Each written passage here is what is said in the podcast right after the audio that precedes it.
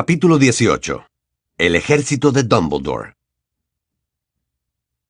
La profesora Umbridge ha leído tu correo, Harry. No hay otra explicación. ¿Crees que fue ella quien atacó a Hedwig? preguntó Harry, indignado. Estoy prácticamente convencida de ello, respondió Hermione con gravedad. Cuidado con la rana, se te escapa. Harry apuntó con la varita mágica a la rana mugidora que iba dando saltos hacia el otro extremo de la mesa. ¡Aquio! exclamó, y la rana, resignada, volvió a saltarle a la mano. La clase de encantamientos siempre había sido una de las mejores para charlar en privado con los compañeros. Generalmente había tanto movimiento y tanta actividad que no había peligro de que te oyeran. Aquel día el aula estaba llena de ranas mugidoras que no paraban de croar y cuervos que graznaban sin cesar. Y un intenso aguacero golpeaba y hacía vibrar los cristales de las ventanas, de modo que Harry, Ron y Hermione podían hablar en voz baja y comentar cómo la profesora Umbridge había estado a punto de atrapar a Sirius sin que nadie reparara en ello. Empecé a sospechar que la profesora Umbridge te controlaba el correo cuando Filch te acusó de encargar bombas fétidas, porque me pareció una mentira ridícula. Prosiguió Hermione. En cuanto hubiera leído tu carta, habría quedado claro que no las estabas encargando, o sea, que no habrías tenido ningún problema. Es como un chiste malo, ¿no te parece? Pero entonces pensé, ¿y si alguien solo buscaba un pretexto para leer tu correo? Esa habría sido la excusa perfecta para la profesora Umbridge. Le da el soplo a Filch, deja que él haga el trabajo sucio y que te confisque la carta. Luego busca una forma de robársela o le exige que se la deje ver. No creo que Filch hubiera puesto objeciones porque ¿alguna vez ha defendido los derechos de los estudiantes? Harry, estás apachurrando a tu rana. Harry miró hacia abajo. Era verdad, estaba apretando tan fuerte a su rana que al animal casi se le saltaban los ojos. Entonces la dejó apresuradamente sobre el pupitre. Anoche nos salvamos por un pelito, prosiguió Hermione. Me pregunto si la profesora Umbridge es consciente de lo poco que le faltó. ¡Silencius! exclamó, y la rana, con la que estaba practicando su encantamiento silenciador, enmudeció a medio croar y la miró llena de reproche. Si llega a atrapar a hocicos. Harry terminó la frase por ella. Seguramente habría vuelto a Azkaban esta misma mañana. Luego agitó la varita mágica sin concentrarse mucho, y su rana se infló como un globo verde y empezó a emitir un agudo silbido. ¡Silencius! Repitió Hermione con rapidez, apuntando con su varita a la rana de Harry, que se desinfló silenciosamente ante ellos. Bueno, ahora ya sabemos que no debe hacerlo más, pero no sé cómo vamos a comunicárselo. No podemos enviarle un búho. No creo que vuelva a arriesgarse, terció Ron. No es estúpido. Ya debe de saber que la profesora Umbridge estuvo a punto de atraparlo. ¡Silencius! Dijo, y el enorme y desagradable cuervo que tenía delante soltó un graznido desdeñoso. ¡Silencius! ¡Silencius! repitió, y el cuervo graznó aún más fuerte. Es que no mueves la varita correctamente, comentó Hermione, observando a Ron con mirada crítica. No hay que sacudirla, sino darle un golpe seco. Con los cuervos es más difícil que con las ranas. Se defendió él. Bien, cambiemos, propuso Hermione, que agarró el cuervo de Ron y puso su gruesa rana en su lugar. Silencius. El cuervo siguió abriendo y cerrando el afilado pico, pero no emitió ningún sonido. Muy bien, señorita Granger, dijo el profesor Flitwick con su vocecilla chillona, que sobresaltó a los tres amigos. Y ahora veamos cómo lo haces tú, Weasley. ¿Cómo? Oh, sí, sí, repuso Ron muy aturullado. Este... Silencius.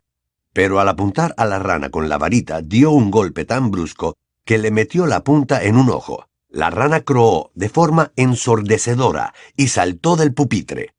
A nadie le sorprendió que a Harry y a Ron les pusieran como tarea que practicaran el encantamiento silenciador. A la hora del recreo, les permitieron quedarse dentro porque llovía.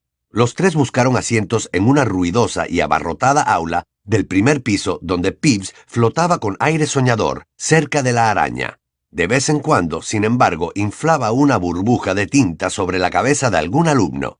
Cuando acababan de sentarse, Angelina fue hacia ellos abriéndose paso entre los grupos de estudiantes que chismeaban. Tengo el permiso, exclamó. Podemos volver a formar el equipo de Quidditch.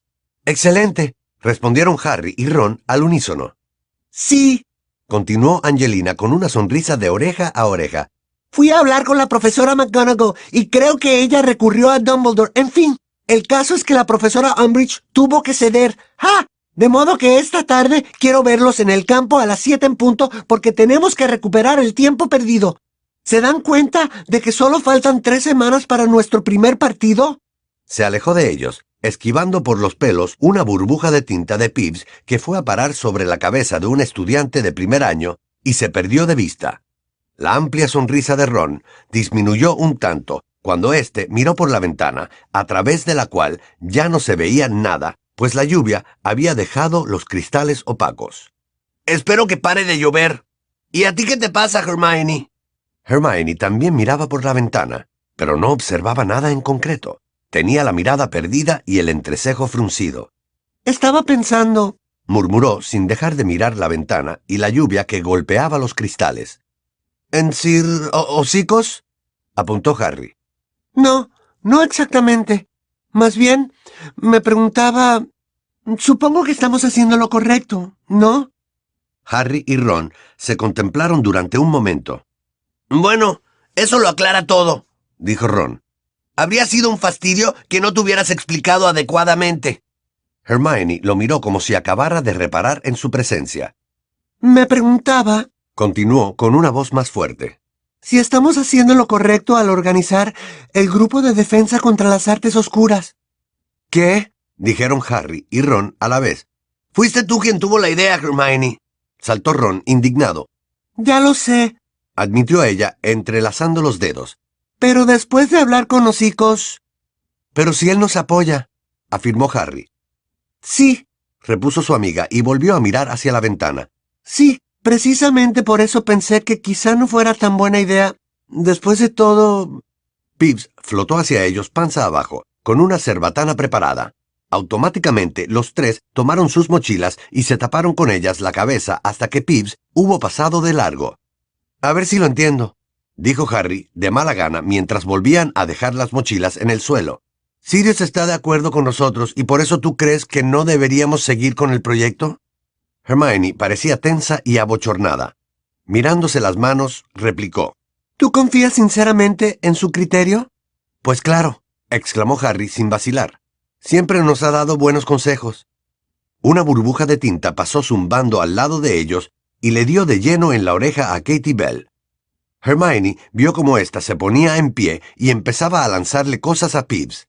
Pasados unos momentos, Hermione volvió a hablar, y tuvieron la impresión de que elegía las palabras con mucho cuidado. ¿No crees que se ha vuelto un poco imprudente desde que está encerrado en Grimmauld Place? ¿No crees que, en cierto modo, vive a través de nosotros? ¿Qué quieres decir con eso de que vive a través de nosotros? replicó Harry.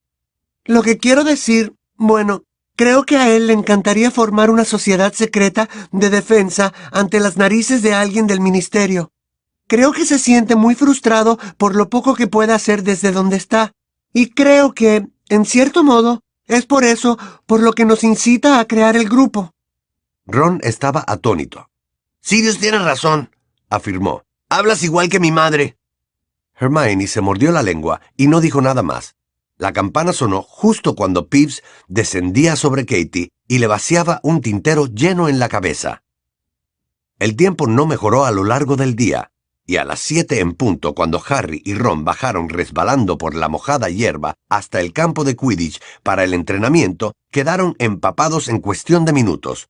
El cielo estaba gris oscuro y tormentoso, y sintieron un gran alivio cuando llegaron a los vestidores, cálidos e iluminados, pese a saber que la tregua solo era pasajera.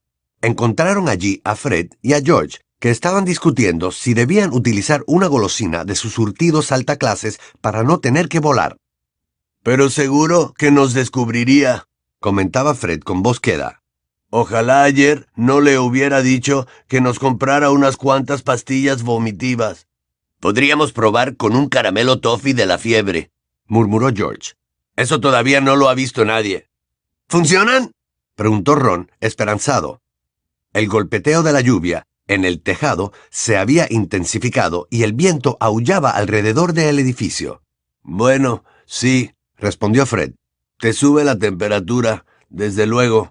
Pero también te salen unos enormes granos llenos de pus, añadió George. Y todavía no hemos encontrado la forma de hacerlos desaparecer. Yo no veo que tengan ningún grano, comentó Ron, escudriñando las caras de los gemelos. No, bueno, es lógico, explicó Fred, compungido. No están en un sitio que solamos mostrar en público. Pero te aseguro que duelen un montón cuando te sientas en una escoba. Muy bien, escúchenme todos, dijo de pronto Angelina con una voz atronadora. Acababa de salir de la oficina del capitán. Ya sé que no hace el tiempo ideal, pero cabe la posibilidad de que tengamos que jugar contra Slytherin en condiciones como estas.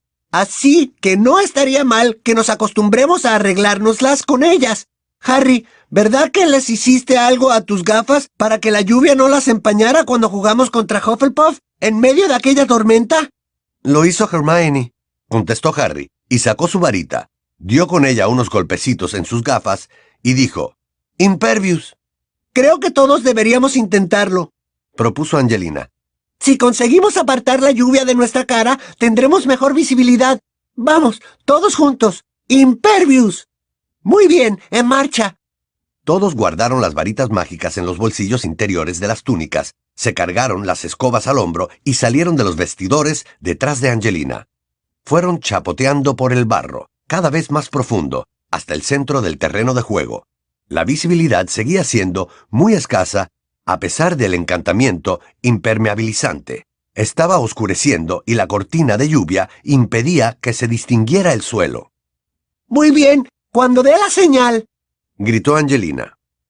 Harry pegó una patada en el suelo, salpicándolo todo de barro, y emprendió el vuelo. El viento lo desviaba ligeramente de su trayectoria.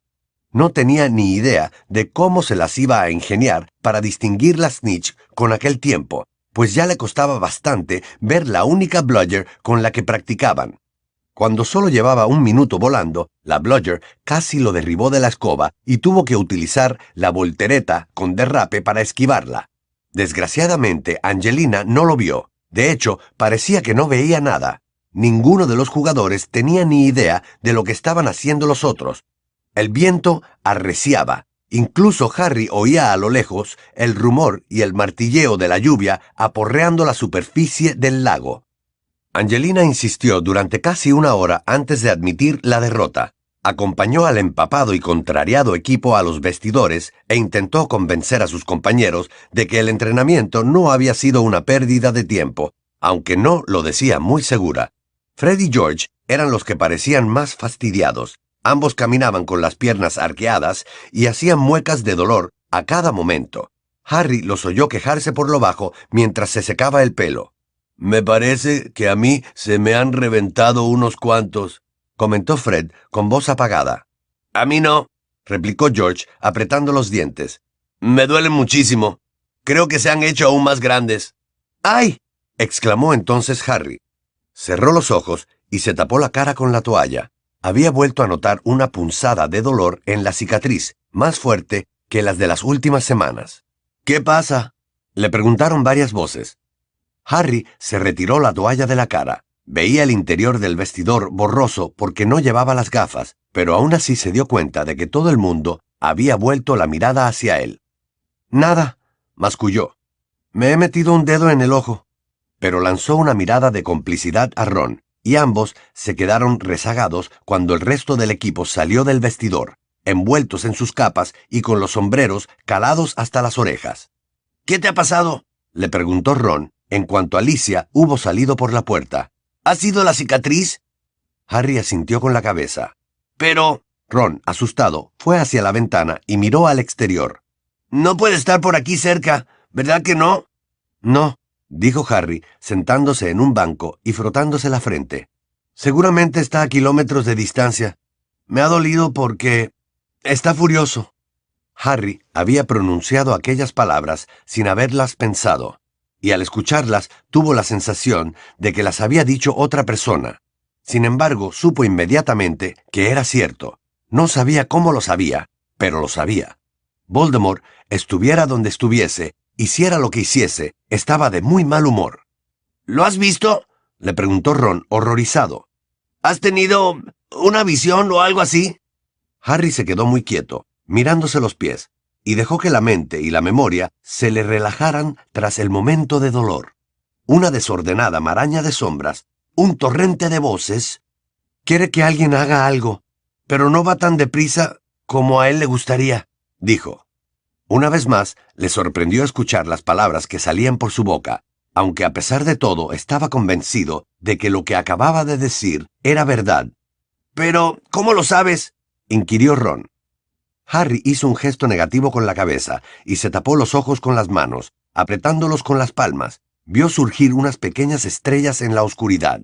Percibía la presencia de Ron a su lado, en el banco, y sabía que su amigo lo miraba fijamente. ¿Has sentido lo mismo que la última vez cuando te dolió la cicatriz en la oficina de la profesora Umbridge? le preguntó Ron con voz queda. Es decir, que quien tú sabes estaba enfadado. Harry negó de nuevo con la cabeza. Entonces, ¿qué es? Harry hizo memoria. En aquella ocasión estaba mirando a la profesora Umbridge a la cara. Le había dolido la cicatriz y había notado algo raro en el estómago, un extraño aleteo, una sensación de júbilo. Pero, como es lógico, no la había reconocido, porque él se sentía muy desgraciado. La última vez me dolió porque él estaba contento, explicó.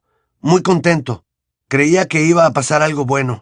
Y la noche antes de que viniéramos a Hogwarts, recordó el momento en que le había dolido mucho la cicatriz en el dormitorio que compartía con Ron en Grimmauld Place. Estaba furioso. Miró a Ron, que lo observaba, a su vez con la boca abierta. Podrías quitarle la plaza a la profesora Trelawney, Harry, murmuró, sobrecogido. No estoy haciendo profecías, replicó Harry. De acuerdo, pero ¿sabes lo que estás haciendo? sentenció Ron, entre asustado e impresionado. Le estás leyendo la mente a quien tú sabes, Harry. No, corrigió este moviendo negativamente la cabeza. Más que su mente es su estado de ánimo, supongo. Recibo impresiones del estado de ánimo que tiene. Dumbledore me habló de esto el año pasado. Dijo que yo percibía cuando Voldemort estaba cerca de mí, o cuando sentía odio. Pues bien, ahora también noto cuando está contento. Hubo una pausa. El viento y la lluvia azotaban el edificio. Tienes que contárselo a alguien, sugirió Ron. La última vez se lo conté a Sirius. Pues cuéntale lo que te ha pasado ahora. No puedo, Ron, reflexionó Harry con gravedad. La profesora Umbridge vigila las lechuzas y las chimeneas, ¿no te acuerdas? Entonces cuéntaselo a Dumbledore. Él ya lo sabe. Acabo de decírtelo dijo Harry de manera cortante. Se puso en pie, tomó su capa del colgador y se la echó sobre los hombros. No tiene sentido volver a contárselo. Ron se abrochó el cierre de la capa mientras observaba atentamente a su amigo. A Dumbledore le gustaría saberlo, afirmó. Harry se encogió de hombros. Vamos, todavía tenemos que practicar los encantamientos silenciadores. Recorrieron los oscuros jardines hasta el castillo, resbalando y tropezando por la hierba fangosa, pero no hablaron. Harry iba pensando, ¿qué debía de ser lo que Voldemort quería que alguien hiciera y que no se hacía suficientemente deprisa? Tiene otros planes, unos planes que puede poner en marcha con mucha discreción, cosas que solo puede conseguir furtivamente, como un arma, algo que no tenía la última vez. Harry no había vuelto a pensar en aquellas palabras desde hacía semanas. Estaba demasiado absorto en lo que estaba ocurriendo en Hogwarts, demasiado ocupado pensando en las batallas con la profesora Umbridge, en la injusticia de la intromisión del ministerio, pero en ese momento las recordó y le hicieron reflexionar. que había la posibilidad de que Voldemort estuviera furioso porque todavía no había podido hacerse con el arma, fuera cual fuese. ¿Habría desbaratado la orden sus planes? ¿Habría impedido que se apoderara de ella? ¿Dónde estaba guardada? ¿Quién la tenía? Mimbulus Mimboltonia, pronunció Ron, y Harry salió de su ensimismamiento justo a tiempo para pasar por la abertura del retrato y entrar en la sala común. Por lo visto, Hermione se había acostado temprano, pero había dejado a Cruikshanks acurrucado en una butaca y un surtido de gorros de elfo de punto llenos de nudos sobre una mesa junto al fuego. Harry se alegró de que Hermione no estuviera allí. porque no tenía ganas de seguir hablando del dolor de su cicatriz, ni que su amiga insistiera en que fuera a hablar con Dumbledore. Ron no paraba de lanzarle miradas de inquietud, pero Harry sacó sus libros de encantamientos y se puso a terminar la redacción, aunque lo único que hacía era fingir que estaba concentrado. Cuando Ron anunció que él también se iba a la cama, Harry no había escrito casi nada. Pasó la medianoche, y Harry continuaba leyendo y releyendo un párrafo sobre los usos de la coclearia, el ligústico y la tármica sin entender ni una sola palabra.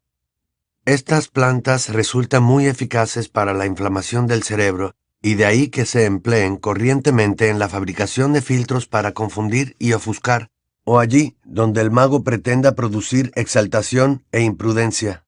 Hermione decía que Sirius estaba volviéndose imprudente porque se hallaba encerrado en Grimmauld Place, muy eficaces para la inflamación del cerebro, y de ahí que se empleen corrientemente. El profeta creería que Harry tenía el cerebro inflamado si se enteraba de que sabía lo que sentía Voldemort. Corrientemente en la fabricación de filtros para confundir y ofuscar... Confundir. Era la palabra, sin duda. ¿Por qué sabía él lo que sentía Voldemort? ¿Qué era aquella extraña conexión entre ambos que Dumbledore nunca había sido capaz de explicar satisfactoriamente? O allí donde el mago pretenda... ¿Qué sueño le estaba entrando a Harry? Producir exaltación.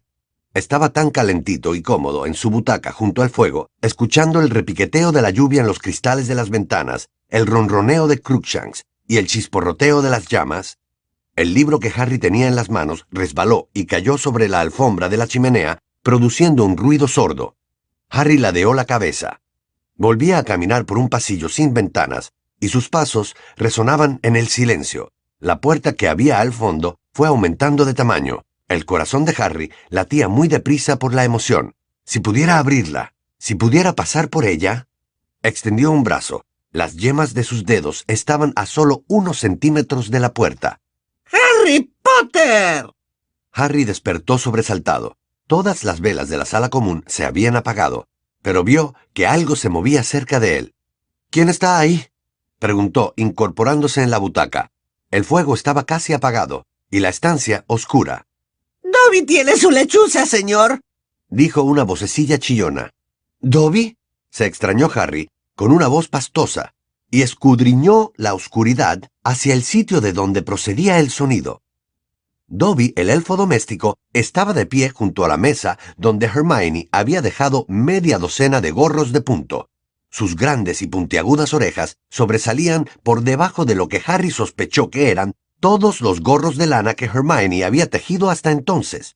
Los llevaba uno encima de otro y su cabeza parecía dos o tres palmos más larga. En lo alto de la borla del último gorro estaba posada Hedwig, que ululaba tranquilamente y, según todos los indicios, estaba curada. Dobby se ofreció de voluntario para devolverle la lechuza a Harry Potter, explicó el elfo con voz chillona mientras miraba con manifiesta adoración a Harry. La profesora Grobly Plank opina que ya está bien, señor, añadió, e hizo una exagerada reverencia hasta que su puntiaguda nariz rozó la raída alfombra de la chimenea. Hedwig soltó un ululato de indignación y voló hasta el brazo de la butaca de Harry. Gracias, Dobby, exclamó el chico al mismo tiempo que acariciaba la cabeza de su lechuza y pestañeaba para borrar de su mente la imagen de la puerta que había visto en sueños y que parecía tan real. Entonces miró con más detenimiento a Dobby y vio que el elfo también llevaba varias bufandas e innumerables medias, de modo que sus pies parecían desmesurados para su cuerpo. Oye, ¿has tomado todas las prendas que Hermione ha dejado por ahí? Oh, no, señor, repuso Dobby alegremente. Dobby también ha tomado unas cuantas para Winky, señor. Ah, sí. ¿Cómo está Winky? le preguntó Harry. Dobby agachó ligeramente las orejas. Winky todavía bebe mucho, señor, afirmó con pesar, mirando al suelo con sus enormes redondos y verdes ojos del tamaño de pelotas de tenis. Siguen sin interesarle las prendas de ropa, Harry Potter, y a los otros elfos domésticos tampoco. Ya nadie quiere limpiar la torre de Gryffindor porque hay gorros y medias escondidos por todas partes. Los encuentran insultantes, señor. Dobby lo hace todo, él solo, señor. Pero A Dobby no le importa, señor, porque él siempre confía en encontrarse a Harry Potter. Y esta noche, señor, se ha cumplido su deseo. El elfo volvió a hacer una reverencia. Pero Harry Potter no parece contento. Prosiguió Dobby, enderezándose de nuevo y mirando tímidamente a Harry. Dobby lo ha oído hablar en sueños. ¿Tenía Harry Potter pesadillas? Sí, aunque no eran muy desagradables. explicó Harry bostezando y frotándose los ojos. Las he tenido peores. El elfo contempló a Harry con sus enormes ojos como esferas. Entonces se puso muy serio y agachando las orejas, dijo A Dobby le encantaría poder ayudar a Harry Potter, porque Harry Potter le dio la libertad a Dobby y Dobby es mucho, mucho más feliz ahora. Harry sonrió. No puedes ayudarme, Dobby, pero gracias de todos modos. Se agachó y recogió su libro de pociones. Tendría que intentar terminar la redacción al día siguiente. Cerró el libro, y en ese instante la luz del fuego iluminó las delgadas cicatrices blancas que tenía en el dorso de la mano, resultado de sus castigos con la profesora Umbridge. Un momento. Quizás si puedas hacerme un favor, Dobby, dijo Harry muy despacio. El elfo miró a Harry sonriente. Harry Potter solo tiene que pedírmelo, señor. Necesito encontrar un sitio donde 28 personas puedan practicar defensa contra las artes oscuras sin que las descubra ningún profesor. Sobre todo, añadió, agarrando con tanta fuerza el libro que las cicatrices brillaron con un tono blanco y perlado. La profesora Umbridge. Se había imaginado que la sonrisa del elfo desaparecería con rapidez y que Dobby agacharía las orejas o diría que eso era imposible, o como mucho, que intentaría buscar algún sitio. Pero se equivocó. Lo que no esperaba era que Dobby pegara un saltito, agitando alegremente las orejas, y diera una palmada. Dobby conoce el sitio perfecto, señor. exclamó. Dobby oyó hablar de él a los otros elfos domésticos cuando llegó a Hogwarts, señor. Lo llamamos la sala que viene y va, señor, o la sala de los menesteres. ¿Por qué la llaman así? preguntó Harry, intrigado. Porque es una sala en la que uno solo puede entrar, explicó Dobby, poniéndose muy serio. Cuando tiene verdadera necesidad. A veces está allí y a veces no, pero cuando aparece siempre está equipada para satisfacer las necesidades de la persona que la busca. Dobby la ha utilizado en algunas ocasiones, señor, añadió el elfo, bajando la voz como si tuviera remordimientos. Cuando Winky estaba muy borracha. Dobby la ha escondido en la sala de los menesteres y ha encontrado allí antídotos contra la cerveza de mantequilla y una bonita cama de tamaño adecuado para los elfos donde ponerla a dormir, señor. Y Dobby sabe que el señor Filch ha encontrado allí productos de limpieza extra cuando se le han terminado, señor. Y... ¿Y si necesitas urgentemente un baño? terció Harry, que de pronto había recordado algo que había dicho Dumbledore en el baile de Navidad el año anterior. ¿Se llena de orinales? Dobby se imagina que sí, señor, afirmó el elfo, asintiendo enérgicamente con la cabeza. Es una sala muy especial, señor. ¿Cuánta gente conoce su existencia? le preguntó Harry, enderezándose un poco más en la butaca. Muy poca, señor. La mayoría tropiezan con ella cuando la necesitan, señor pero no suelen volver a encontrarla porque no saben que siempre está allí, esperando a que se solicite su servicio, señor. Parece estupendo, exclamó Harry muy animado. Parece perfecto, Dobby. ¿Cuándo podrás enseñarme dónde está? Cuando Harry Potter quiera, señor, repuso Dobby, que se mostraba encantado con el entusiasmo del chico. Podríamos ir ahora mismo, si así lo quiere Harry Potter. Harry estuvo tentado de ir con Dobby a buscar la sala de los menesteres. Ya se estaba levantando de la butaca, con la intención de subir a toda prisa a su dormitorio para tomar la capa invisible, cuando una voz, que no era la primera vez que oía, que se parecía mucho a la de Hermione, le susurró al oído. Imprudente. Realmente era muy tarde y estaba agotado. Esta noche no, Dobby, dijo Harry a regañadientes, y volvió a sentarse en la butaca. Esto es muy importante. No quisiera estropearlo. Necesito planearlo todo muy bien. Oye, ¿puedes decirme dónde está con exactitud esa sala de los menesteres y cómo entrar en ella? Las túnicas ondeaban al viento, y se les enroscaban alrededor del cuerpo mientras atravesaban chapoteando los inundados huertos para asistir a una clase de dos horas de herbología. El martilleo de las gotas de lluvia, duras como piedras de granizo, apenas les dejaba oír lo que les decía la profesora Sprout. Aquella tarde, la clase de cuidado de criaturas mágicas tuvo que trasladarse de los jardines, azotados por la tormenta, a un aula libre de la planta baja y para gran alivio de los miembros del equipo de Quidditch, Angelina se había dirigido a ellos a la hora de la comida para informarles de que se había suspendido el entrenamiento. Genial, comentó Harry en voz baja cuando Angelina se lo comunicó, porque hemos encontrado un sitio para celebrar nuestra primera reunión de defensa. Hoy a las ocho en punto, en el séptimo piso, frente al tapiz en el que los trolls están dándole garrotazos a Barnabás, el chiflado. ¿Podrás avisar a Katie y a Alicia? Angelina se mostró un poco acobardada, pero prometió que se lo diría a las demás. Harry, que estaba muerto de hambre, siguió comiendo salchichas y puré de papa. Cuando levantó la cabeza para beber un sorbo de jugo de calabaza, se dio cuenta de que Hermione lo observaba atentamente. ¿Qué pasa? le preguntó con la boca llena. Bueno, es que no sé si debemos fiarnos de Dobby. ¿No te acuerdas de que te dejó sin huesos en un brazo? Esa sala no es una idea descabellada de Dobby. Dumbledore también la conoce. Me habló de ella en el baile de Navidad. La expresión de Hermione se relajó un tanto. ¿Dumbledore te habló de ella? Solo de pasada, comentó Harry, encogiéndose de hombros. Ah, bueno, entonces de acuerdo, dijo Hermione con decisión, y ya no puso más reparos. Harry, Ron y Hermione habían dedicado gran parte del día a buscar a los compañeros que habían firmado en la lista para decirles dónde iban a reunirse aquella noche. Por desgracia para Harry, fue Ginny la que encontró primero a Cho y a su amiga. Finalizada la cena, estaba convencido de que la noticia ya había llegado a las 25 personas que habían acudido a la cita del pub. A las siete y media, los tres amigos salieron de la sala común de Gryffindor. Harry llevaba un trozo de pergamino viejo en una mano. Los alumnos de quinto año podían estar en los pasillos hasta las nueve en punto, pero aún así, los tres volvían continuamente la cabeza, nerviosos, mientras se dirigían hacia el séptimo piso. Un momento, dijo Harry al llegar al final del último tramo de escaleras y desenrolló el trozo de pergamino. Le dio un golpe con la varita y recitó en voz baja. Juro solemnemente que mis intenciones no son buenas. Un mapa de Hogwarts apareció en la superficie en blanco del pergamino. Unos diminutos puntos negros móviles, etiquetados con nombres, mostraban dónde se encontraban en aquel momento algunas personas. Filch está en el segundo piso, afirmó Harry, acercándose el mapa a los ojos.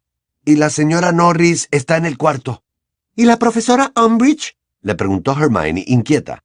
En su oficina, contestó él, y lo señaló. Bien, sigamos. Echaron a andar a buen ritmo por el pasillo hasta el lugar que Dobby le había descrito a Harry, un tramo vacío de pared frente a un enorme tapiz que representaba el absurdo intento de Barnabás el chiflado de enseñar ballet a los trolls. Muy bien, dijo Harry en voz baja mientras un apolillado troll dejaba por un momento de aporrear despiadadamente a su frustrado profesor de ballet para observarlos. Dobby dijo que teníamos que pasar tres veces por delante de este trozo de pared, concentrándonos en lo que necesitamos. Así lo hicieron. Dieron media vuelta bruscamente al llegar a la ventana que había más allá del tramo vacío de pared, y luego regresaron al alcanzar el jarrón del tamaño de una persona que había en el otro extremo. Ron tenía los ojos cerrados con fuerza. Hermione susurraba algo, y Harry tenía los puños apretados y miraba al frente. Necesitamos un sitio donde aprender a luchar, pensó. Danos un sitio donde practicar, un sitio donde no puedan encontrarnos. Harry, exclamó Hermione cuando se dieron la vuelta después de hacer el recorrido por tercera vez. Una puerta de brillante madera había aparecido en la pared. Ron la miraba fijamente y parecía un poco receloso. Harry extendió un brazo, agarró el picaporte de latón, abrió y entró él primero en una amplia estancia, en la que ardían parpadeantes antorchas, como las que iluminaban las mazmorras ocho pisos más abajo. Las paredes estaban cubiertas de estanterías de madera, y en lugar de sillas había unos enormes cojines de seda en el suelo. En unos estantes, en la pared del fondo de la sala, se veían una serie de instrumentos, como chivatoscopios, sensores de ocultamiento, y un gran reflector de enemigos rajado que Harry estaba seguro de haber visto el año anterior en la oficina del falso Moody. Esto nos vendrá muy bien cuando practiquemos hechizos aturdidores, comentó Ron con entusiasmo, dándole unos golpecitos con el pie a uno de los cojines.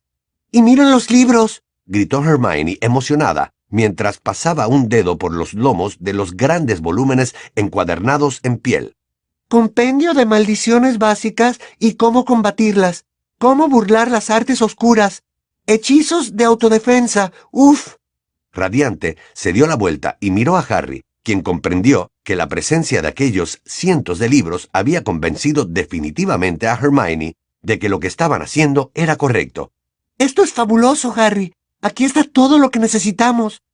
Y sin más preámbulos, agarró Embrujos para Embrujados del estante, se sentó en el primer cojín que encontró y se puso a leer. Entonces oyeron unos golpecitos en la puerta. Harry se dio la vuelta. Habían llegado Ginny, Neville, Lavender, Parvati y Dean. Vaya, exclamó Dean, observando impresionado lo que lo rodeaba. ¿Qué es esto? Harry empezó a explicárselo, pero antes de que hubiera terminado, llegó más gente y tuvo que empezar de nuevo. A las ocho en punto, todos los cojines estaban ocupados. Harry fue hacia la puerta y giró la llave que había en la cerradura con un ruido lo bastante alto para convencer a los asistentes. Estos, por su parte, guardaron silencio y se quedaron mirando a Harry. Hermione marcó con cuidado la página que estaba leyendo de Embrujos para Embrujados y dejó el libro a un lado. Bueno, dijo Harry un poco nervioso.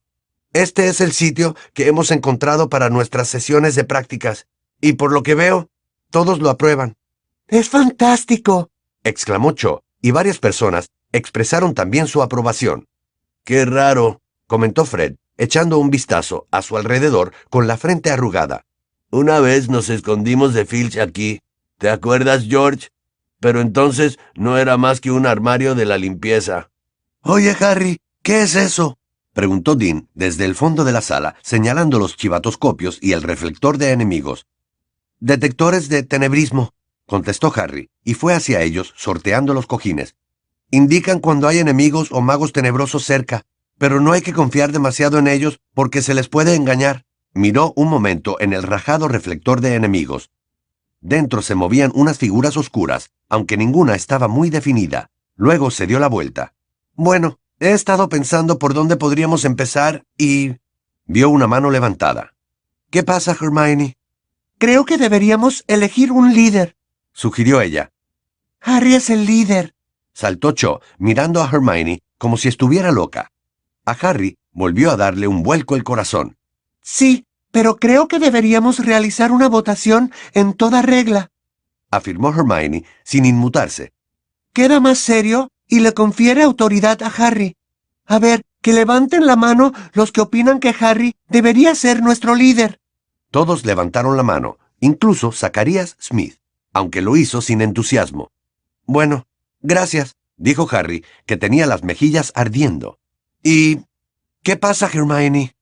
También creo que deberíamos tener un nombre, propuso alegremente sin bajar la mano. Eso fomentaría el espíritu de equipo y la unidad, ¿no les parece? Podríamos llamarnos Liga Anti-Umbridge, terció Angelina. O Grupo contra los Tarados del Ministerio de Magia, sugirió Fred. Yo había pensado, insinuó Hermione mirando ceñuda a Fred. En un nombre que no revelara tan explícitamente a qué nos dedicamos, para que podamos referirnos a él sin peligro fuera de las reuniones. ¿Entidad de defensa? aventuró Cho. Podríamos abreviarlo ED y nadie sabrá de qué estamos hablando. Sí, ED me parece bien, intervino Ginny. Pero sería mejor que fueran las siglas de Ejército de Dumbledore porque eso es lo que más teme el ministerio, ¿no? El comentario de Ginny fue recibido con risas y murmullos de conformidad. ¿Están todos a favor de ED? preguntó Hermione en tono autoritario, y se arrodilló en el cojín para contar. Sí, hay mayoría. Moción aprobada. Clavó en la pared el trozo de pergamino donde habían firmado todos, y en lo alto escribió con letras grandes Ejército de Dumbledore. Muy bien, dijo Harry cuando Hermione se hubo sentado de nuevo. ¿Empezamos a practicar? He pensado que lo primero que deberíamos hacer es practicar el expelliarmus, es decir, el encantamiento de desarme. Ya sé que es muy elemental, pero lo encontré muy útil. Vaya, hombre, exclamó Zacarías Smith, mirando al techo y cruzándose de brazos. No creo que el expeliarmos nos ayude mucho si tenemos que enfrentarnos a quien tú sabes. Yo lo utilicé contra él, dijo Harry con serenidad. En junio, ese encantamiento me salvó la vida. Smith se quedó con la boca abierta, con cara de estúpido. Los demás estudiantes estaban muy callados. Pero si crees que está por debajo de tus conocimientos, puedes marcharte, añadió Harry. Smith no se movió, los demás tampoco. Bien, continuó Harry. Había tantos ojos fijos en él que se le estaba secando la boca. Podríamos dividirnos en parejas y practicar. A Harry le resultaba muy extraño dar instrucciones, pero más extraño aún le resultaba ver que los demás las seguían. Todos se pusieron en pie a la vez y se colocaron de dos en dos. Como era de esperar, Neville se quedó sin pareja. Tú practicarás conmigo, le dijo Harry. Muy bien, contaré hasta tres. Uno, dos, tres. De pronto, la sala se llenó de gritos de expeliarmus. Las varitas volaban en todas direcciones. Los hechizos mal ejecutados iban a parar contra los libros de las estanterías y los hacían saltar por los aires. Harry era demasiado rápido para Neville, cuya varita saltó de su mano, giró sobre sí misma, golpeó el techo produciendo una lluvia de chispas y aterrizó con estrépito en lo alto de una estantería, de donde Harry la recuperó con un encantamiento convocador. Entonces miró a su alrededor y comprobó que había hecho bien al proponer que practicaran los hechizos elementales en primer lugar, pues sus compañeros estaban haciendo unas chapuzas tremendas. Muchos no conseguían desarmar a sus oponentes, y solo lograban que saltaran hacia atrás unos pocos pasos o que hicieran muecas de dolor cuando su débil hechizo pasaba rozándoles la coronilla. ¡Expeliarmus! exclamó Neville. Había agarrado a Harry desprevenido y la varita saltó de la mano de éste. ¡Lo he conseguido! Exclamó Neville emocionado. No lo había hecho nunca. ¡Lo he conseguido! Muy bien, lo animó Harry, y decidió no comentarle que en un duelo real no era probable que su oponente estuviera mirando hacia otro lado con la varita en la mano, pero sin apretarla. Oye, Neville, ¿por qué no te turnas un rato para practicar con Ron y con Hermione? Así podré pasearme por la sala y ver cómo les va a los demás. Harry se colocó en el centro de la estancia. A Zacarías Smith le estaba pasando algo muy raro. Cada vez que abría la boca para desarmar a Anthony Goldstein, su propia varita salía despedida de su mano, pese a que Anthony no decía nada. A Harry no le costó mucho resolver aquel misterio. Fred y George estaban cerca de Smith y se turnaban para apuntarle a la espalda con sus varitas. Lo siento, Harry, se apresuró a disculparse George al comprobar que Harry lo miraba. No he podido evitarlo. Harry se paseó entre las otras parejas e intentó corregir a los que realizaban mal el hechizo. Ginny se había emparejado con Michael Corner. Lo estaba haciendo muy bien, mientras que Michael o lo hacía muy mal o no quería hechizar a Ginny. Ernie Macmillan blandía exageradamente su varita, con lo que daba tiempo a su compañero para ponerse en guardia. Los hermanos Creevy practicaban con entusiasmo, pero de manera irregular, y eran ellos los responsables de que los libros saltaran de los estantes. Luna Lovegood también tenía altibajos. A veces hacía saltar la varita de la mano de Justin Finch Fletchley y otras solo conseguía que se le pusiera el pelo de punta. ¡Alto! gritó Harry. ¡Alto, alto! Necesito un silbato, pensó, e inmediatamente vio uno en lo alto de la hilera de libros más cercana. Lo agarró, sopló con fuerza y todos bajaron las varitas en el acto. No está mal, dijo Harry, pero todavía pueden mejorar mucho. En ese momento Zacarías le lanzó una mirada de desdén. Volvamos a intentarlo. Siguió paseándose por la sala, deteniéndose de vez en cuando para hacer alguna sugerencia. Poco a poco los estudiantes fueron mejorando. Durante un rato, evitó acercarse a Cho y a su amiga, pero después de aproximarse dos veces a las demás parejas, tuvo la impresión de que ya no podía seguir ignorándolas. ¡Oh, no! exclamó Cho al ver que Harry se dirigía hacia ellas. ¡Expeliármonos! ¡Ay, no! Eh, ¡Expeliermilus! ¡Oh, Marieta, lo siento! En la manga de la túnica de su amiga de cabello rizado se había prendido fuego. Marieta apagó las llamas con su propia varita y miró con odio a Harry, como si él tuviera la culpa de todo. Me has puesto nerviosa. Hasta ahora lo estaba haciendo bien. Le dijo Cho a Harry con tristeza. Está muy bien, mintió Harry, pero al ver que Cho arqueaba las cejas, se corrigió. Bueno, no, está fatal, pero ya sé que lo sabes hacer muy bien. He estado observándote desde allí. Cho rió y su amiga Marieta los miró con cara de pocos amigos y se apartó. No le hagas caso, murmuró Cho. En realidad, preferiría no estar aquí, pero yo la he obligado a venir. Sus padres le han prohibido hacer cualquier cosa que pueda molestar a la profesora Umbridge. Verás, su madre trabaja para el ministerio. ¿Y tus padres? le preguntó Harry. Bueno, también me han prohibido llevarle la contraria a la profesora Umbridge, afirmó Cho, irguiéndose con orgullo. Pero si creen que no voy a luchar contra quien tú sabes, después de lo que le pasó a Cedric... No terminó la frase. Se quedó confundida, y entre ellos dos se hizo un incómodo silencio. Entonces la varita de Terry Boot pasó volando junto a la oreja de Harry y le dio de lleno a Alicia Spinett en la nariz. Pues mi padre apoya cualquier acción contra el ministerio, afirmó Luna Lovegood, también muy orgullosa, mientras Justin Finch Fletchley intentaba colocarse bien la túnica con la que se había tapado la cabeza. Luna estaba detrás de Harry y era evidente que había estado escuchando la conversación que éste había mantenido con Cho. Siempre dice que cree a Fudge capaz de cualquier cosa. Con la cantidad de duendes que ha asesinado. Además, Utiliza el departamento de misterios para fabricar pociones terribles que hace beber a todo el que no está de acuerdo con él. Y luego está su Umgubular slash Kilter. No hagas preguntas, recomendó Harry por lo bajo a Cho al ver que ésta abría la boca desconcertada.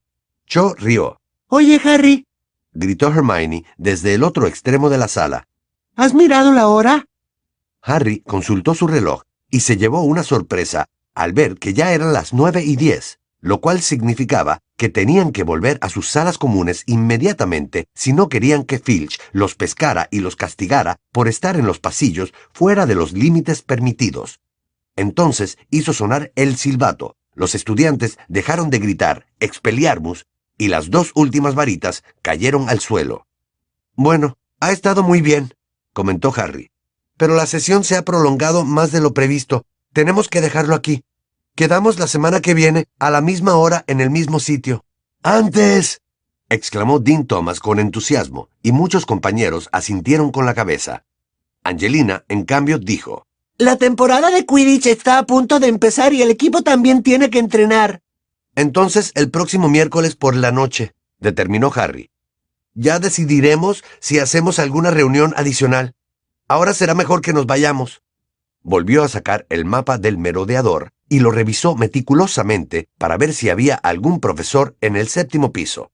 Dejó salir a sus compañeros en grupos de tres y de cuatro, y luego siguió con inquietud los diminutos puntos que los representaban en el mapa para asegurarse de si regresaban sanos y salvos a sus dormitorios. Los de Hufflepuff se dirigieron hacia el pasillo del sótano, que también conducía a las cocinas. Los de Ravenclaw a una torre situada en el ala oeste del castillo, y los de Gryffindor por el pasillo del retrato de la señora gorda. Ha sido estupendo, Harry, confesó Hermione cuando por fin se quedaron solos él, ella y Ron. Sí, genial, coincidió este entusiasmado.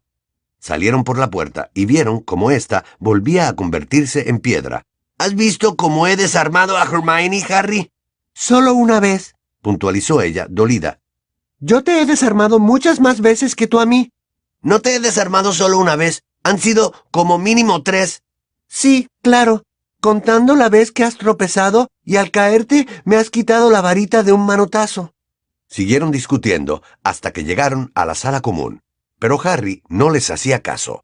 Observaba muy atento el mapa del merodeador, pero al mismo tiempo recordaba que Cho le había dicho que la ponía nerviosa.